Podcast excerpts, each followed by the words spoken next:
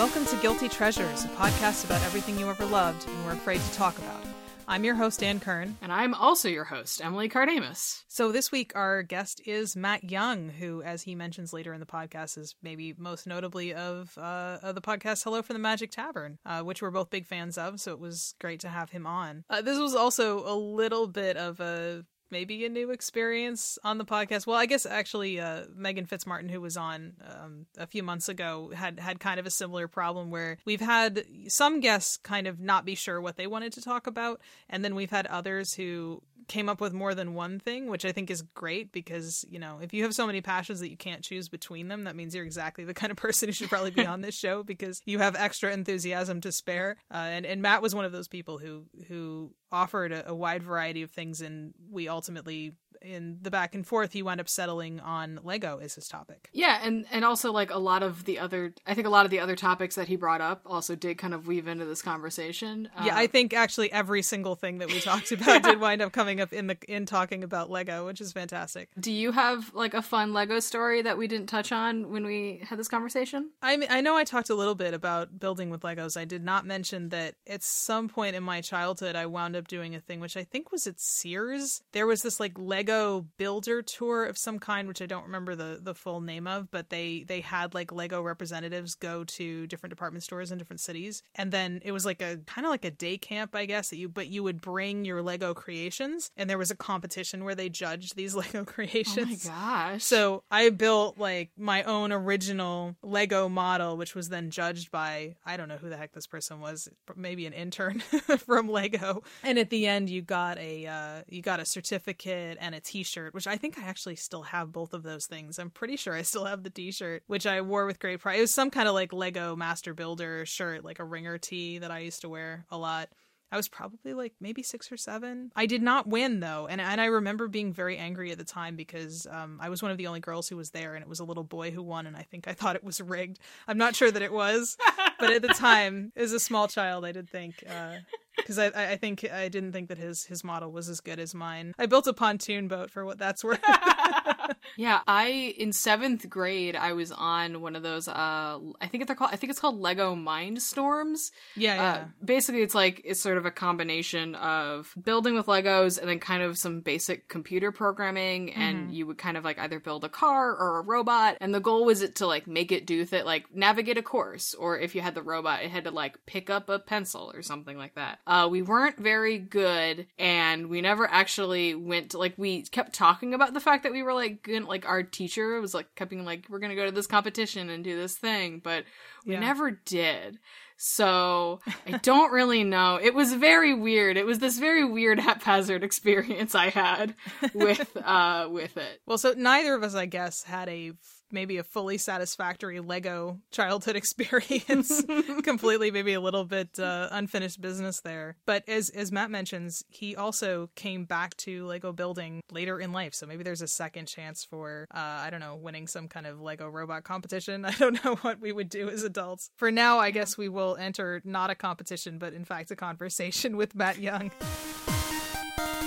And not to hang a lampshade on it, but there are 2 brief lamp-related disturbances throughout this episode, and we could have gotten rid of them, but then it would have ruined the narrative arc of our B-plot. So here we are. Do we have to say sorry, Matt? Matt, I'm really sorry. There was a creative consensus about leaving the lamp falling in. We had a discussion, and conclusions were made that we have to keep the lamps in. This is the director's cut. This is...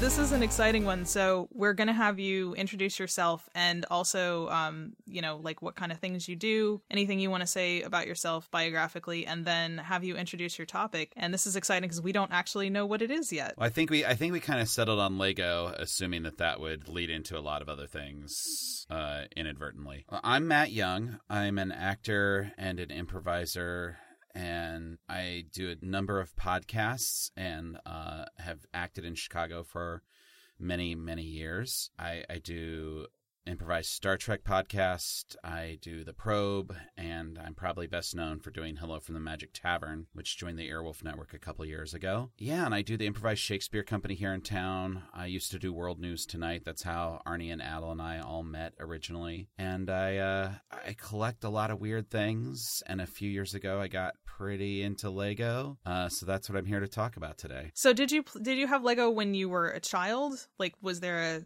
obviously there was a time gap here when you started collecting them again as an adult, but did you play with them as a kid? Yes, absolutely. I was very into I don't know how familiar you are with the history of Lego, but there was a period of time in the late 70s, early 80s when I was a kid where they started having themed sets for the first time, really.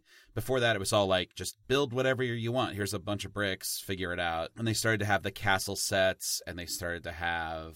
a natural theme that's sort of like built out of like, just build whatever you want. Like, here's a bunch of stuff you can make a city with. But then it started to be a little more formalized and like, here's a fire station and here's an airport. But I was into the space sets, the classic space sets. And if you've seen these or saw the Lego movie, Benny the Spaceman is a classic space character. And there were lots of those little like astronaut characters, and all the space theme sets were blue and gray with some black and white thrown in there for many, many years. They had a very distinct like look, and I would get those sets because they came with like weird pieces that the other sets didn't have. Like, if you've probably seen, there's like square base plates you can get where you can like build something, like build a city on this green like grass looking plate. They had gray ones for the space set that had moon craters molded into them and all sorts of like cool things that they don't make anymore. So as a kid, I was super into those, and it kind of came out of a mix of being way into Star Wars and then Transformers after that. So early on, I was trying to like rebuild Star Wars things in Lego because there was no like licensed sets at that time. That came Star Wars the first license came many, many years later. And then once I started getting into Transformers, I would build like, it would still come with an instruction book, and it's like, here's how you build this, you know, moon rover thing. And then I would like try to like rebuild it. I'm like, oh, now it's a robot.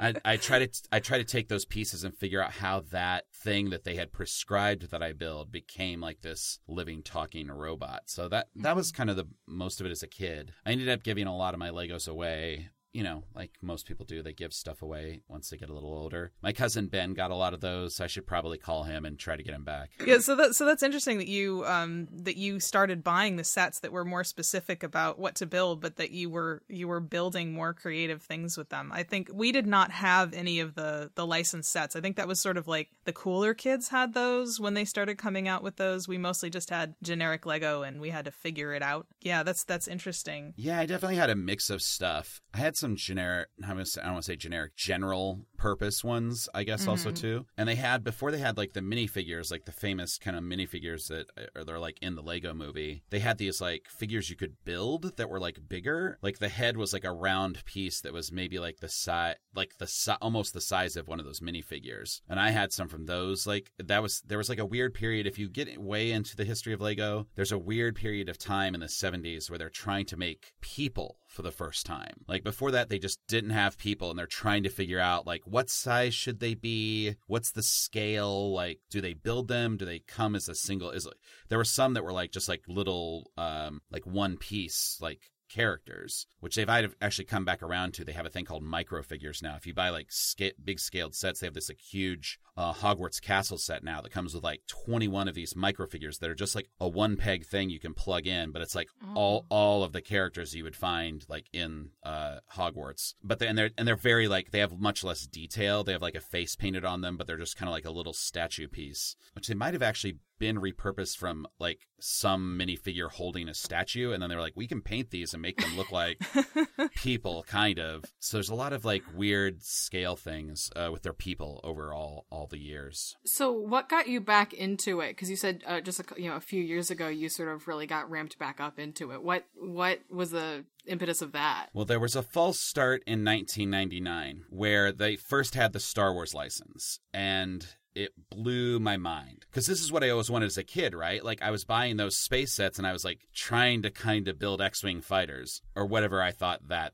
or doing some other kind of adventure thing with it. And I bought an X-Wing and a land speeder, like some of the couple of the very, very first sets they ever made. And I had them in my house for like a year, and then I gave them away again. A friend of mine had a kid who was like 3 or 4 at the time, and I was like, oh, here, take these, you know, they've just been sitting around my house. I'm not, because it's such an expensive hobby. It is. It is a brutally expensive hobby. And I was like, well, I just didn't have the money at the time, and I just wasn't that into it. I think I was temping. I don't think I had like a real job at that time. So I was like, these are cool, and I could be into it, but like I have enough other things that I collect and that I shouldn't also be spending money on to like have another foray into this thing. And then for years and years and years, so for the first couple of years, they didn't have a Millennium Falcon. I really wanted a Millennium Falcon. They came out with the Millennium Falcon, and from like whenever I gave those away, 2001 maybe, till 2015, I always sort of like longingly looked at the Lego aisle. And I would kind of know what was out, but I just never bought anything. And every once in a while, I would like toy with the idea of like, oh, that Millennium Falcon looks really cool, or the new X-Wing that's like upgraded. And like, if you look at the early models they did for the licenses, they have changed dramatically. Like, yeah. The X-Wing you got in 1999 is way different and way less complex than the one you get now. And they've actually developed, like, new building techniques. It's kind of wild what they've done and how close they can get to actual shapes and designs that Legos really shouldn't fit in as a square brick. And their designers are just geniuses. They're really brilliant engineers. And then in 2015, The Force Awakens came out, and I fell in love with Star Wars all over again. Like as a kid, that was like my thing, and I just loved it. And I was just like, here's this thing that brought it back, but it's new, but it's not, and it's cool again. And I was just so impressed with it. And I think I was listening to like a Comedy Bang Bang best of at the end of one year. And Paul F. Tompkins, I'm giving him credit because this is his story, not mine. But I was listening to it and I was like, yes, that's it. Exactly. At the end of spoilers for Force Awakens, everyone. At the end of the movie, when Rey, like, gets the lightsaber, it pulls it out of the snow. It touched. There's a thing in my lizard brain that is now like tied to Star Wars. And he said in this interview, he was talking to Scott Aukerman, he's like, I felt proud of her. I wasn't like in love with her. I wasn't like attracted to her. As a gentleman who is now 40, I would have been 41 at the time, I think. I felt proud of her, and I was so excited to see this thing that I loved move on and grow and make space for women and be exciting for another generation. I was like, and he said he was proud of her, and I was like, that's it exactly. I was so proud of her, and I was proud that like this thing that made people happy could make people happy again. And I went out and I bought a Millennium Falcon Lego set like the next day. And I think I bought the Millennium Falcon and like 3 other things and like had them shipped to me like from lego.com. I was like, I didn't even go to a store. I was just like, send these things to me from now on, because it was just the push that I needed to start a very expensive habit. Yeah, because that Falcon set is pretty pricey, isn't it? Like a lot of the larger Star Wars sets are, you know, something like $150 and up, right? I don't even know how much the Death Star is. I know it's a lot. Yeah, the Falcon's like $140, and there's even been a couple versions since I started collecting, and I don't collect everything. When I first jumped into this, I was like, I gotta get everything, and then very quickly I was like, I need to cherry pick a little bit. So I've been really focused on getting things from the new movies that I really like, and a few things from the original trilogy that I really like. I'm kind of skipping over prequel stuff, even though there is some cool prequel stuff that still comes out, but I'm not a huge prequel guy. I loved the Clone Wars. I also love the animation that Dave Filoni does for the new Star Wars stuff. I think there's like great stories that are being told there. If people aren't into that, they should really check them out. I know everyone says like, oh, your Clone Wars is kind of redeems the prequels, and it kind of does. It's like its own thing though. And I think all of those shows always start off and you start watching them and you're like, this is for kids. This isn't for me. And then there's always a point where they flip a switch and you're like, oh, this is a really like poignant, beautiful story about people who are really struggling to survive or to live up to what they said they were going to do. And there are some really, I just can't recommend them enough. I haven't watched the newest one yet, Resistance, but this is turning into more of a Star Wars talk than a Lego talk. But Yeah, their sets are super expensive, to get back to the original question. I did buy a Death Star last year, which was $500. Oh, boy. Oh, boy. And I finally, I had been eyeballing it for a long time, and I was just like, I'm just going to do this, because I think I had booked some acting gig or something, and I was like, I've got a little extra cash, and this is a once-in-a-lifetime thing. I'm not going to, make a habit of this. So I bought that, and around the same time, they released a new set, which is the biggest Lego set that's ever been created, the most expensive. So that $140 Millennium Falcon, it's not really in scale. Even with the minifigures, they had to scale it down quite a bit to make it that price and that size. They have a thing called an Ultimate Collector's Series Millennium Falcon that is almost in scale. It's much, much, much bigger. It's beautiful. If you step a few feet away from it, it does not look like a Lego set. And it comes with characters from the original trilogy, from Empire Strikes Back, and it comes with the whole cast of Force Awakens. Not the whole cast, but everyone who was kind of related to the Falcon. And it is $800. And every once in a while, I think, I already bought this Death Star. I can't do this. I can't do this. How are you going to fight the Empire if you don't also buy the big Falcon? You aren't helping. Well, I would say, too, you need, not only is that a money commitment, that's also, a space commitment. Yes. Of, I need to dedicate room in my house to house this thing. Because if you're not going to display it, it's just going to be there. It's just going to be in, pieces. So that's, I can imagine that's a bit of a struggle. Yeah, it's big. It's very big. And I don't know where I would put it right now in my current situation. And I don't know... Yeah, I mean, part of me would love to have it. It's beautiful. It's so, again, I highly recommend, if you're interested in this at all, dear listener, go watch the Lego designer videos. You can just find them on YouTube or on the Lego website. They usually, when they put out most sets, especially these bigger, more expensive ones, they'll have the designer, who figured out how to build it, and maybe the designer does the graphic design of, the decals and paint applications that go on it. They will talk about it, and it's pretty satisfying. So that's how I sort of scratch that itch sometimes, is I will watch these videos of American and Danish people, these very sweet Danish people. Oh my God, they are adorable. I hope that's not diminutive, because I love them to death. But they're very sincere about the way they talk about this stuff, and they talk about the challenges they had, and how they had to and things I wouldn't even think of.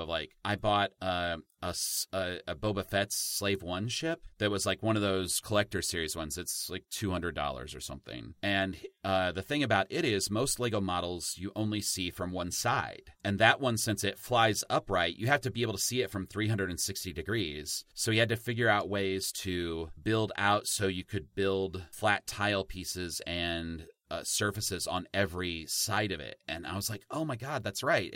It occurred to me, but when I built it, you start to see how all these things fit together and how they brilliantly put stuff together. It's really wild. And I know I'm talking a lot about Star Wars stuff, but all those videos are great. They did a Disney castle, the castle that's at Disneyland. The building techniques of it maybe aren't as radical, but they talk about the detail, and they walk you through every room inside the castle and all these little Easter eggs that are in there that they put in all these details from different movies and different Disney things that are really impressive. I get lost in them, and things I wouldn't think I would be interested in that I find super interesting. I'm not a big James Bond fan at all. That doesn't really do much for me.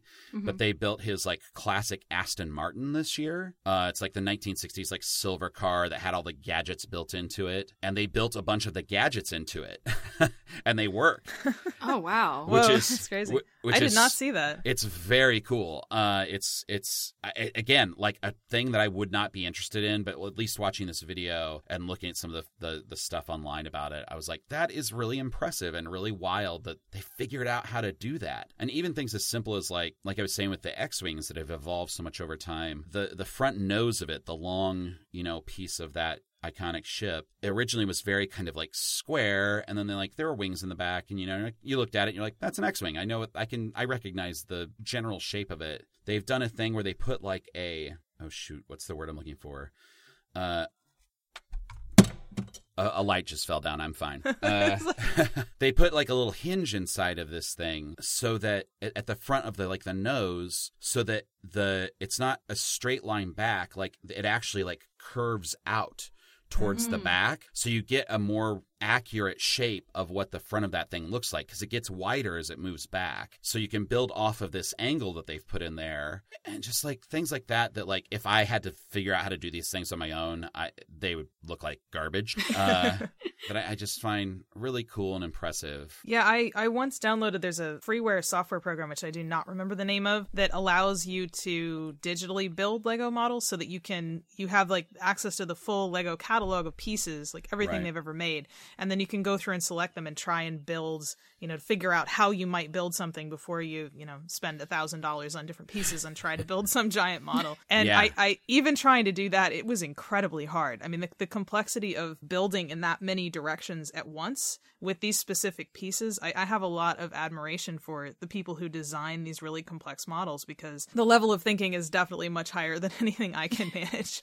Like, do you think that, yeah, I mean, you said that you've bought some of the larger, more complex sets. Do you feel like building those, which, as I gather, can take quite a long time, has increased your appreciation of the work that goes into designing the models in the first place? Absolutely. There's, like I said, I'm so impressed every time I get something that does something new, because it seems like there's a finite amount of things you'd be able to do with this medium. And I think of it now as a medium. There's such a great fan community, too, that like builds incredible things. I was at some convention, I think maybe it was Emerald City Comic Con a couple years ago, and I wandered off into a basement where there happened to be like a huge Lego display that like wasn't being promoted really as part of the rest of the show, and I just was like, this is wild. Someone had built a full-size R2-D2 that, like, functioned. Whoa.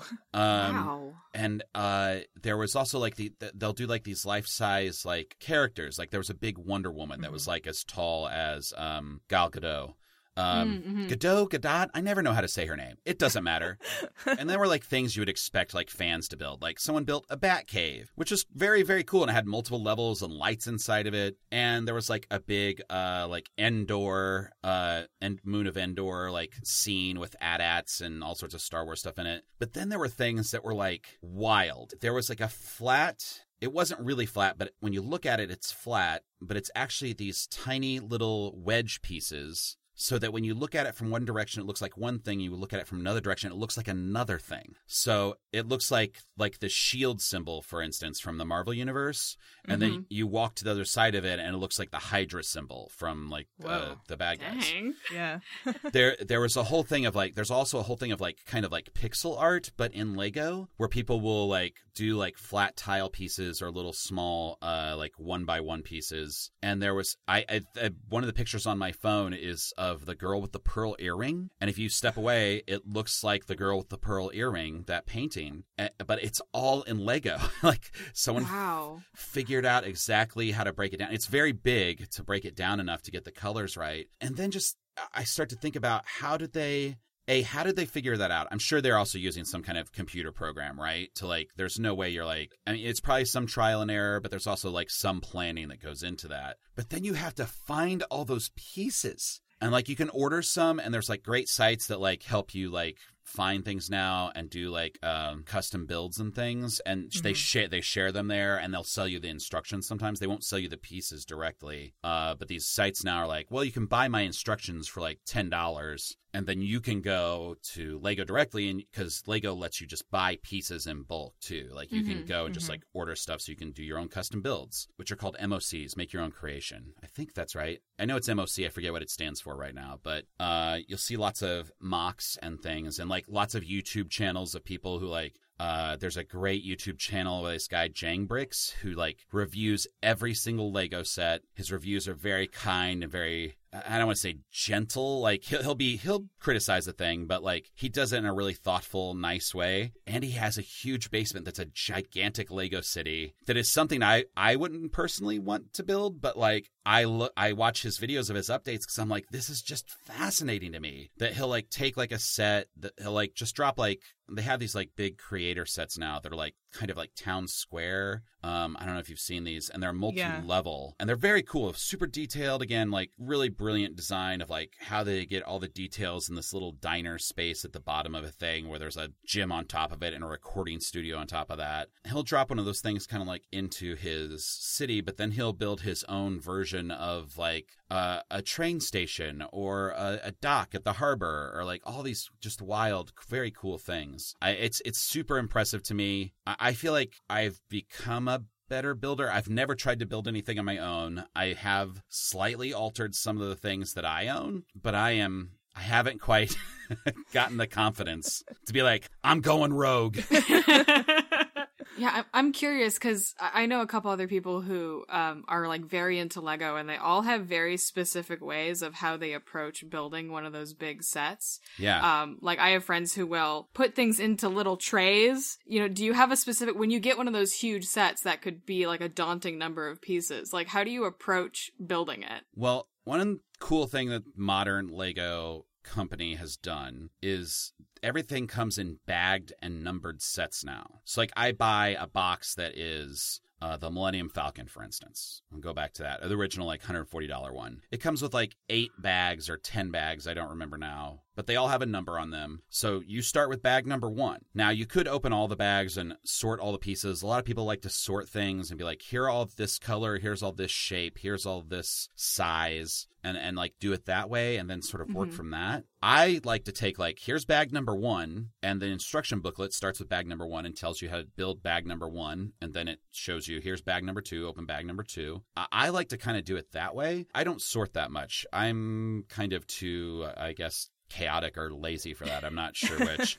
With the bigger ones, you have to do some sorting because like even the bags are like have so many pieces in them. I think like the Death Star, like I would take a bag, and if I had a night or a late night free, I would like kind of pour out the bag and be like, okay, here's a bunch of gray ones. Here's a bunch of plates. I would take like, if they're big flat pieces, I kind of take those out and be like, oh, here's the little tiny pieces. Like let's kind of shove them over here. So I'll do some loose sorting, but I'm not that retentive about it. I was gonna say, I'm more taken aback that the bags are numbered now, because I mean, clearly it's been too long since I bought a Lego set, because I was like, it was just a free-for-all, like, good luck. Like, yeah, it was just like, you know, a rattly box, and you dump it all out on the floor and have to try and figure it out. Or things would be in bags, but it's just like, pieces are here, I guess. Like, man, now I'm feeling a little, like, cheated as a child. Well, I think, too, that's part of their strategy is, like, there are a couple good documentaries. There was a Toys That Made Us about Lego that teaches you a lot of history and stuff. But one of the things, like, around the time, I think right before or right after they got the Star Wars license, they were, like, pretty close to going out of business. They were, like, kind of done. And they did a few things. One, they really embraced their fan community. They got really behind, like, here, buy pieces and build things you want to build the way you want to build them. And the second thing was they really improved their customer service. And one of the, I think, kind of out of that came this idea of, like, here's some structure to the way you get these sets. And that's why the bags started being numbered. And it's like, here's a better experience for you. We want you to have a great experience building and playing with our product. And every set you get, if there are really, like, there's always, like, some little tiny pieces that are easy to lose, right? Yeah, sure. Now you just get a few extras of those. Every set I get, there's a few extra of those little tiny pieces, and they're just like, here, just take them. Because it costs them essentially nothing, and it spares them the problem of people calling their customer service line being like, we lost this, we need to replace this. It's a very specific little thing. So they're just like, here's some extras in every single thing. Also, I'm pretty sure if you, I've never had to do this. I'm pretty sure if you call their customer service line now and you're requesting pieces, a small amount of pieces, they're just going to send them to you. like I think their old thing was they used to be, well, you got to pay for that and we got to ship it to you. And like, you know, they're trying to run a business, and then they realized, like, well, that's not exactly what we do. There are plenty of ways that we can make money that aren't about, like, being really pedantic about these little things and really kind of anal retentive. I keep coming back to that. About these things that are, like, to us don't really have any meaningful impact on our business, you know? Mm-hmm. So it's like, let's create a better experience for people. And I think they've done that really well. I think they're still struggling a little bit financially at this time, actually. I haven't been following the news super close, but I know that they just settled a lawsuit with, there's a Chinese company called Lepin that does knockoffs that are pretty good. They'll like take a set that has come out, like a Star Wars one especially, or like a Harry Potter one, like ones that would sell really well, and they just make it. And if you buy it, it looks pretty much the same. It doesn't say Lego on every little stud on top like the other ones do, but it is essentially the same set. And they basically steal their IP in terms of like, they take the instruction booklet and they like cram it onto fewer pages, and like the quality of the bricks. I don't have any of these sets. This is all just from what I've learned online. I've looked at them on eBay for sure and then been like, nah, because there are some older sets that are hard to get and you can't find anymore. Yeah. And it's like, well, this is the kind of only way to get them now. And I'm like, I still just don't feel right about it exactly, but they just won a big lawsuit against them. So I think maybe that's going to help with like the secondary market and knockoffs and things. So I'm interested to see how that pans out. And also they're always trying new weird stuff. Like I didn't expect the Lego movie to be any good. Neither did I. And then it was pretty good. And you're like, oh, weird. I've also, for a long time when I wasn't actually buying Lego, I was playing a lot of the Lego video games. There are some really fun, like Harry Potter ones and Star Wars ones. And there was an Indiana Jones one as well. It's like, and they're just super fun. They're kind of like the level of complexity I want in a video game a lot of times now. I just don't have the time or the energy to like learn a skill to get good at playing a video game. Yeah. So sometimes it's like, oh, this is a cool thing. I can like explore this area and try to find hidden stuff for a while. So there's a little bit of puzzle aspect to it. And that's good enough for me. That helps me unwind and puts me in that world. And it has a, like kind of a quirky, fun sense of humor. There are also some good Marvel ones, Lego video games, superhero ones in general that were really fun. So yeah, there's lots of Lego in my life. Wow, I'm realizing there's even more than I thought now that I'm talking about it. No, I'm personally so excited you brought up the video games, because those were my jam, but there is something so genius about those, because they actually sat down and went, what if you could just break everything? Yeah. And it's so satisfying. Like, there is something about that scratches that itch so well. Like, yeah, it has that same quality though of like, yeah, I get to tear this thing apart, but also I get to build stuff in it, which is really satisfying. It's like the puzzle aspect of like, oh, I tore down this staircase so I could build this box, and then when I open the box, there's a prize inside. Right. I don't know. There's something about that that scratches a lot of itches for me. When you're actually like building one of these models, do you have a favorite part of the process? Like, or do you even leave them assembled when you're done with them? I've definitely taken some apart over the years, the past few years, just for space reasons. A favorite part of the process? That's a good question. It is really satisfying to see how a thing comes together, especially if I look at the box or I see it online and I'm like, I don't know how that part connects to that part. I can't figure out just by looking at it from the outside how they got that to work. And then when I'm in the process of putting it together and I'm like, oh, I see, like this thing actually flips under this thing and there's like a little weird space here that is built up so they can add this thing on the outside of this other thing. That is really satisfying to me, because I like solving problems. I like the process of like understanding a thing. Like I said, when I was a kid, I also collected Transformers a lot.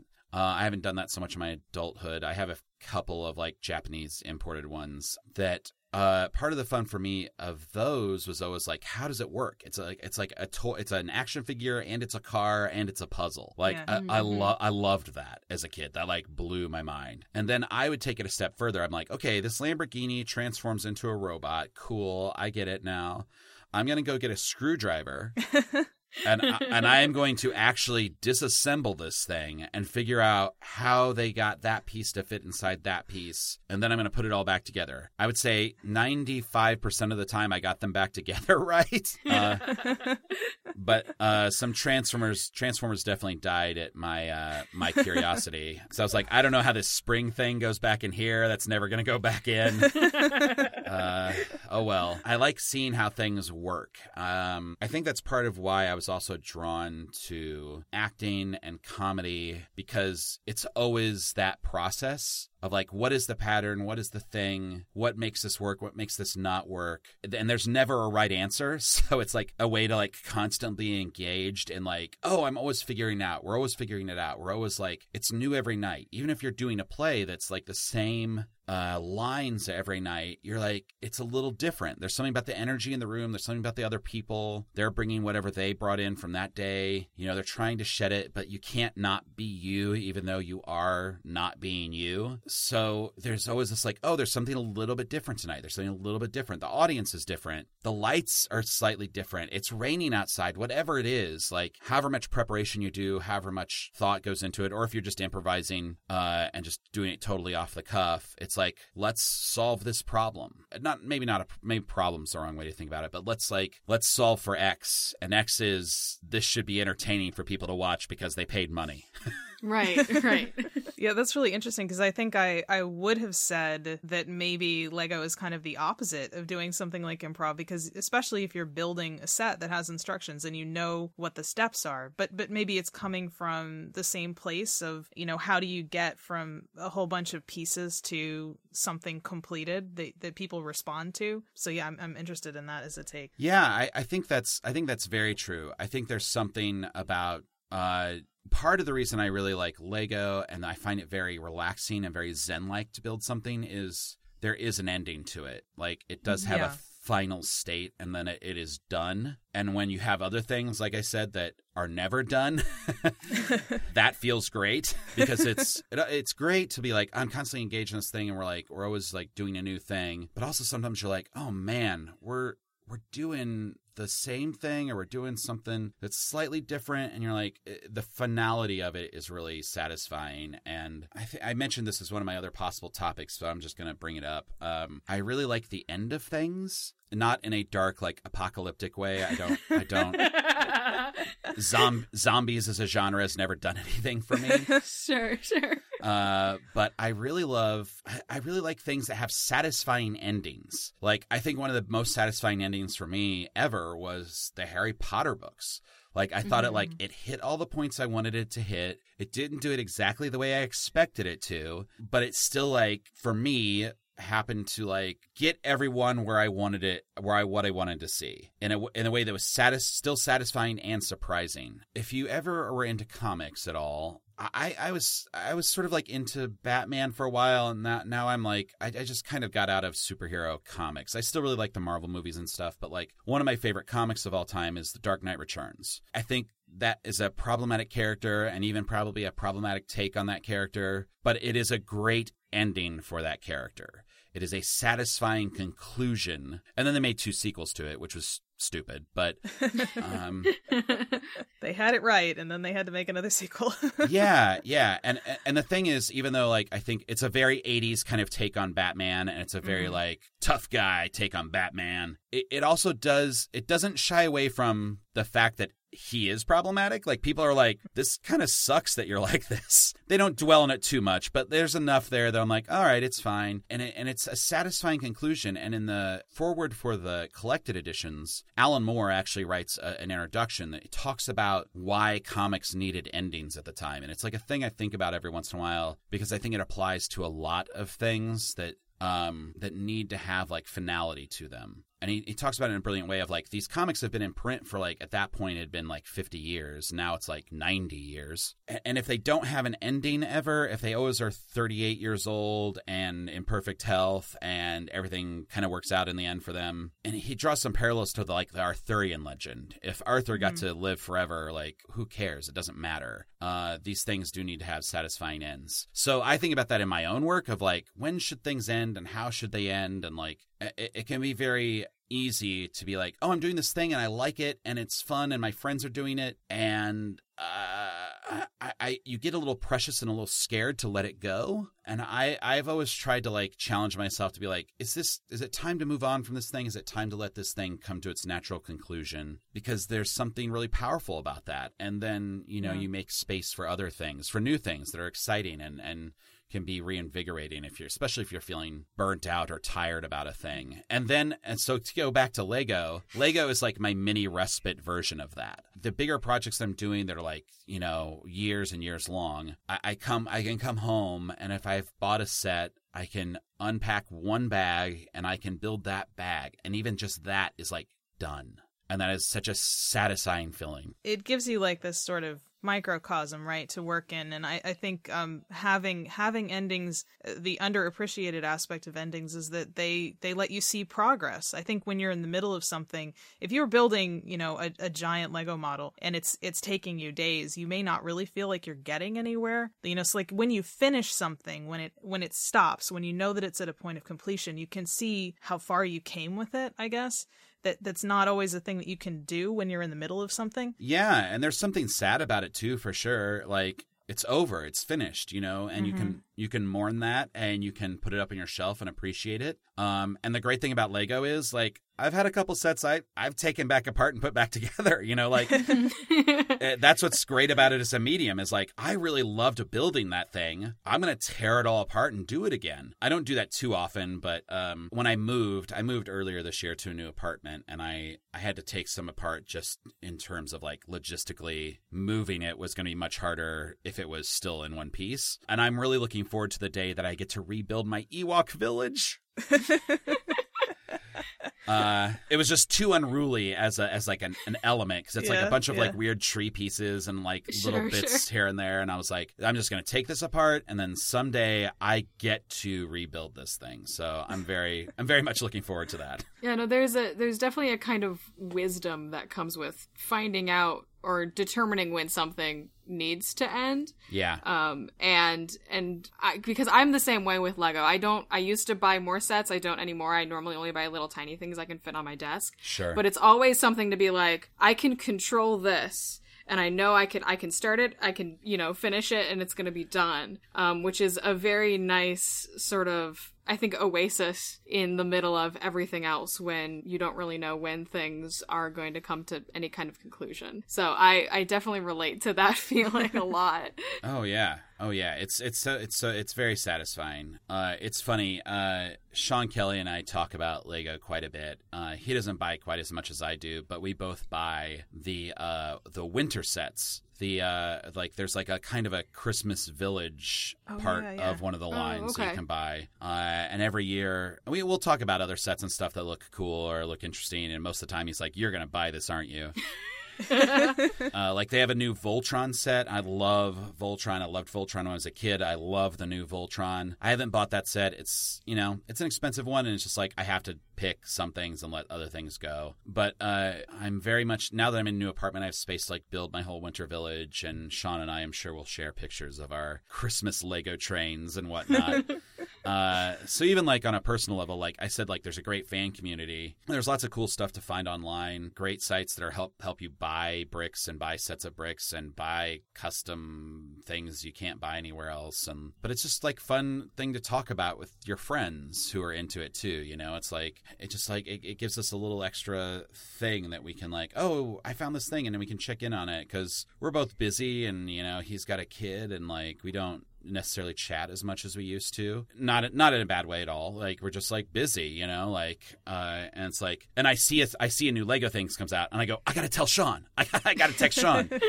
So it's just like that. It's like a little Pavlovian, reminder that I haven't talked to Sean in a while. I'm gonna pivot really quickly, because I feel like typically as we sort of wind down, we do touch on a, like, you know, what would you tell other people about this or that sort of thing. But I feel like we've covered some of that. So I have, and you previously mentioned the large 2-scale Millennium Falcon, but because I had this when I was super into Lego, if money was no option and if space was no option, what is like the dream Lego set for you?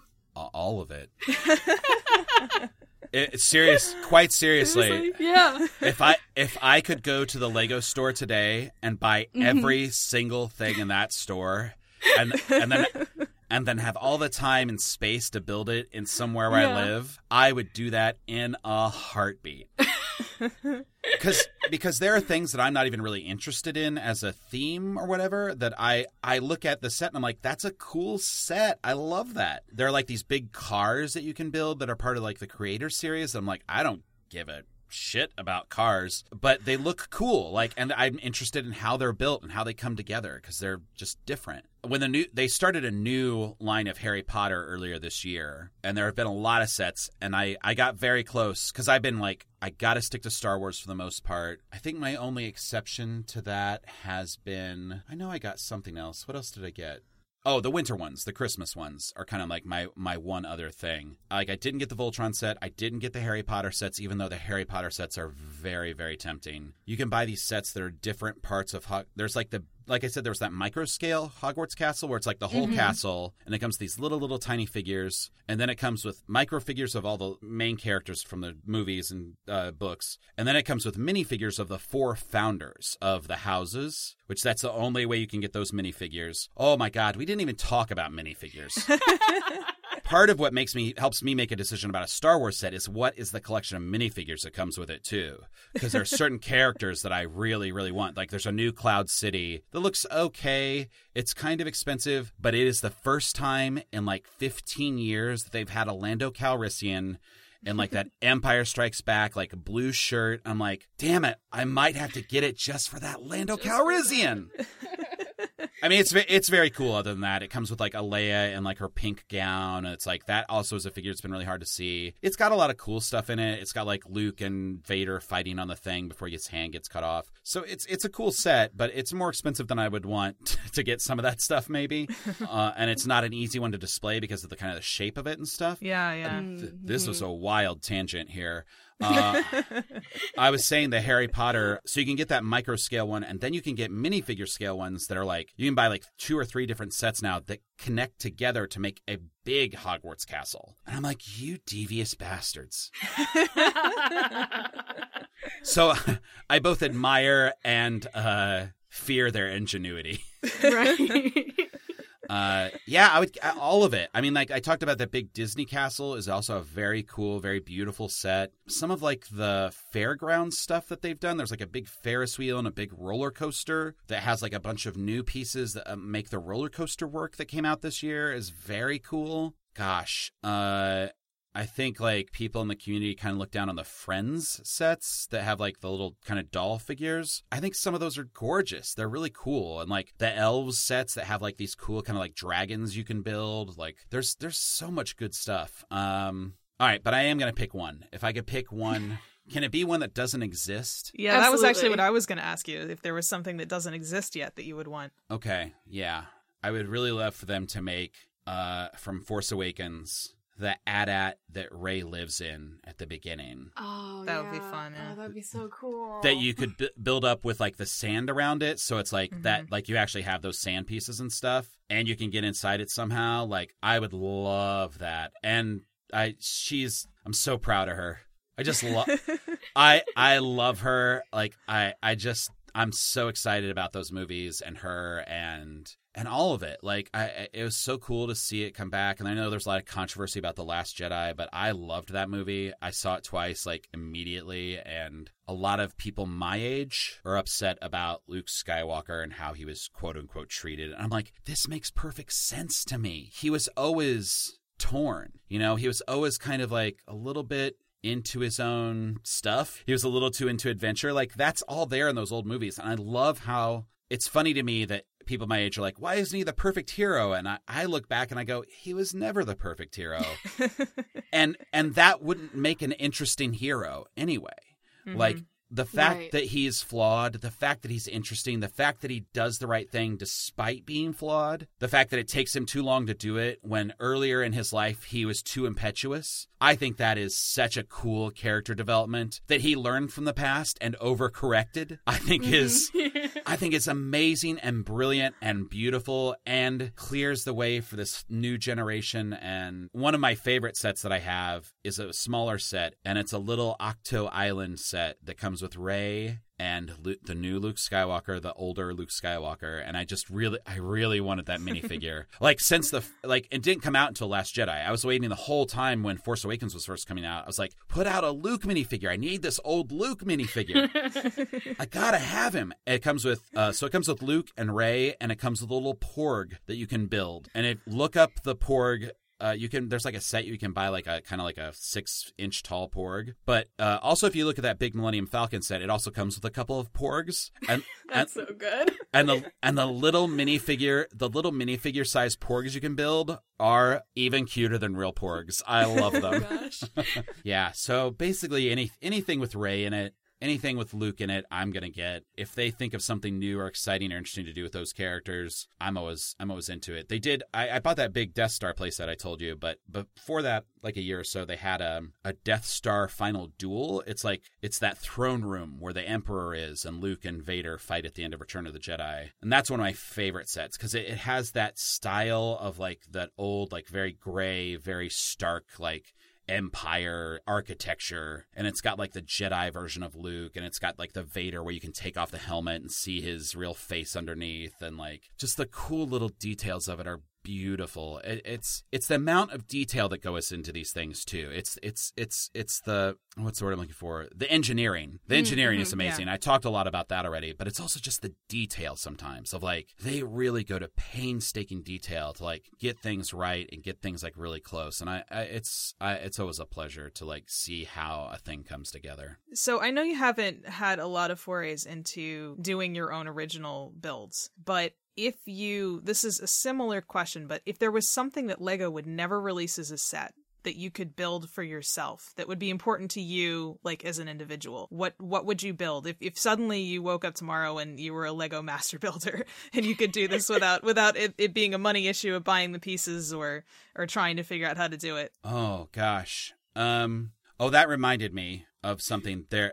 The other thing that I bought that is not Star Wars is they had one Doctor Who set that I bought and I loved. So first of all, it comes with a Peter Capaldi and a Matt Smith, and I'm like, I want all the rest of the Doctor minifigures. Yeah, that's not a thing I can build, but Jesus Christ, please make those. If I could build anything, I'm going to give you two answers, okay. And they're both pretty different. I love things that are surprising things that I don't expect people to build when I find them online of like somebody built, you know, the Flintstones. You're like, I don't care about the Flintstones, but that looks cool that they built like a stone house with like a slanted roof somehow. Honestly, the reason I didn't buy the Voltron is because it's the old Voltron and it doesn't look quite as good as I think it should. If they made a new Voltron or I had the ability to be this master builder, I would build the new Voltron. I would build the current like Netflix show Voltron because I love them. The other thing I would probably build would be the bar from Cheers. To me, like being able to go to like a Lego show or something and show like that setup with all those characters in it, I think would be the funniest. Another light fell in this little room I'm in. Yeah, I would love to have something where I could like build like something from an old TV show. Yeah. Like build the Bewitched house, you know, like something just weird, like build their living room. Something kind of mundane that most people wouldn't think to build, I think would be really, really fun. That to me. And like, again, I've pulled in another one of my potential topics. So yeah, I would love to build the bar from Cheers because it's a show that means a lot to me and I would like to see it in that format. I like the idea of Lego Ted Danson. That sounds hilarious. Hell yeah. Oh my gosh. Lego Frasier, are you kidding me? I think somebody in the community forums tried to do that one on the Lego the thing where you can vote on sets. I feel like there was a Frasier's apartment at one point. Oh, yeah, I missed that. I don't think I'm making that up. I think I saw that. Maybe this is my dream set. I don't know. No, I mean, I said this thing and I'm sure someone has done it. Like, you know, like the odds that someone hasn't done this are pretty slim. I find it hilarious, the concept of just like these beautiful, like, you know, sci-fi fantasy sets that a lot of Lego draws from. And then there's just like a very mundane, but like still like down to the detail, perfect house or bar or something like that. Like that just delights me somewhere. Yeah. And I'm not entirely sure why, but I love that idea. Yeah. The fact that you can do you can do anything. It really is like the perfect toy in terms of like imagination, because it's like I said, I was buying those space sets, but I would build the thing it told me to build, but then I would make whatever I wanted. I would reconfigure it into something. And as an adult, I don't really do that. I build the thing and I put it as a model like up on my shelf to look at. But I could. And if I had the time and energy and I wasn't as busy as I was, maybe I would be. Maybe I would be like finding some creative outlet that these people online find. If you go to there's a site called The Brothers Brick that finds the most beautiful like custom things that people build, and things that like really micro scale, like beautiful landscapes. Somebody will just make a landscape that has like a tiny house on it, and you're like, that is gorgeous. It's like serene and wonderful. And then like someone else will make like a weird spaceship, or someone else will make like a weird mech, and it's like, this is the same format. This is the same medium, and like it's as endless or as versatile as so many other things, even though we think of it as this little square brick. Yeah, I don't know. Anne, do you have any other? I don't know if I have. I would love to talk about Legos for 3 hours because, hell yeah. But I just don't know if I have any other questions right now. Yeah, I don't know if I do either. I just got a Lego catalog the other day because I bought some individual pieces from them to do a custom set actually of minifigures a while ago. Cool. Yeah, so I ought to look at that now. I'm thinking, oh man, that's bad. That's dangerous. I might buy something. Sorry. I'm so sorry. No, I'm definitely I've never heard of those engineering videos before of how they build the sets, and I'm like, oh, that's a dangerous rabbit hole that I'm definitely gonna fall down. So I actually think the beauty of those is I watch them and they scratch some of the same itches, and occasionally I think the Death Star one or the Millennium Falcon one for me, I'm like, yeah, this makes me want to buy it. But then those other ones where it's like, I think it's cool and it's interesting, but it's not necessarily my thing. Watching it satisfies something of I don't need to get that, but I see how it works a little bit, and I'm very impressed by it. And you're a cool designer guy who did that, and I like you. Well, and I think, unfortunately, like building a Lego set, all things must end. Very true. And I think we've wrapped up into some sort of natural ending here. So thank you so much, Matt, for coming on and talking to us about this. This was amazing. Oh, it was my pleasure. I had a great time. Thank you so much for having me. I really like being able to get out and do different things that I don't normally get to do. And this is nobody really wants to talk to me, so that's... well, we want to talk to you, Matt. I joke, but it's just not. It's just a fun opportunity to talk about something I normally wouldn't get to talk about. I know you listed off your podcasts earlier in your introduction, but where can people find you on social media, or where can people find those projects, or anything else you want to plug? This is your space to do that. Yeah, go to any podcasting listening app that you've got or site, and go and look for Hello from the Magic Tavern. Look for The Probe, season 2 dropping very soon. I know I've been saying that for a while, but now it's true. And of course, Improvised Star Trek, still going strong. And you can also check me out live on stage here in Chicago at the IO Theater, performing with the Improvised Shakespeare Company. I do about half the shows per month, so you've always got a 50-50 chance of seeing me there. And you can follow me online at More People Happy, which is my personal Twitter handle. Or if you're more interested in following my wizardly alter ego, you can follow at Usador the Blue. And I'll probably be rage tweeting at medieval times or something. I like to tweet at medieval times once every couple weeks and be like, "Send me knights, please. We need assistance. Send all your forces. Gather your strongest men and women." Have they ever answered you? Have they sent you a discount tickets at least or something? They have never answered me, to my chagrin, and I'm really working that hard. I every once in a while they'll post something, they post stuff too, and I'll respond to it, and they'll post did you know that our horses are the best horses that blah, blah, blah? And I'm like, I had no idea you had these wonderful horses. Send them my way. They are always at every convention that I'm vending at. I always see the kings and the knights walking the aisles when they have a break. It's very funny. Sure. Hopefully they'll respond to me eventually. I'm going to keep after them. Yeah. It's a valiant quest. Thank you. Well, thank you again for having me. I really appreciate it.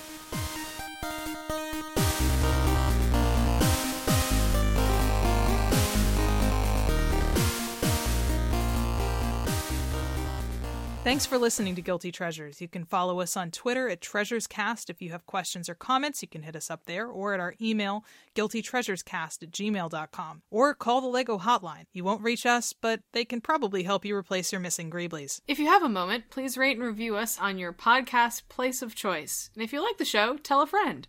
Or tell a life-size Lego model of Ted Danson. And since we're coming up on the end of the year, we just want to say thank you so much to all of you for listening and for your support and for coming along with us on this wild ride. And thank you so much also to everyone who's shared their time and their passion as guests. You are all treasures, and I do mean that, even though it sounds campy. And until next year, let the dragon in your heart be happy.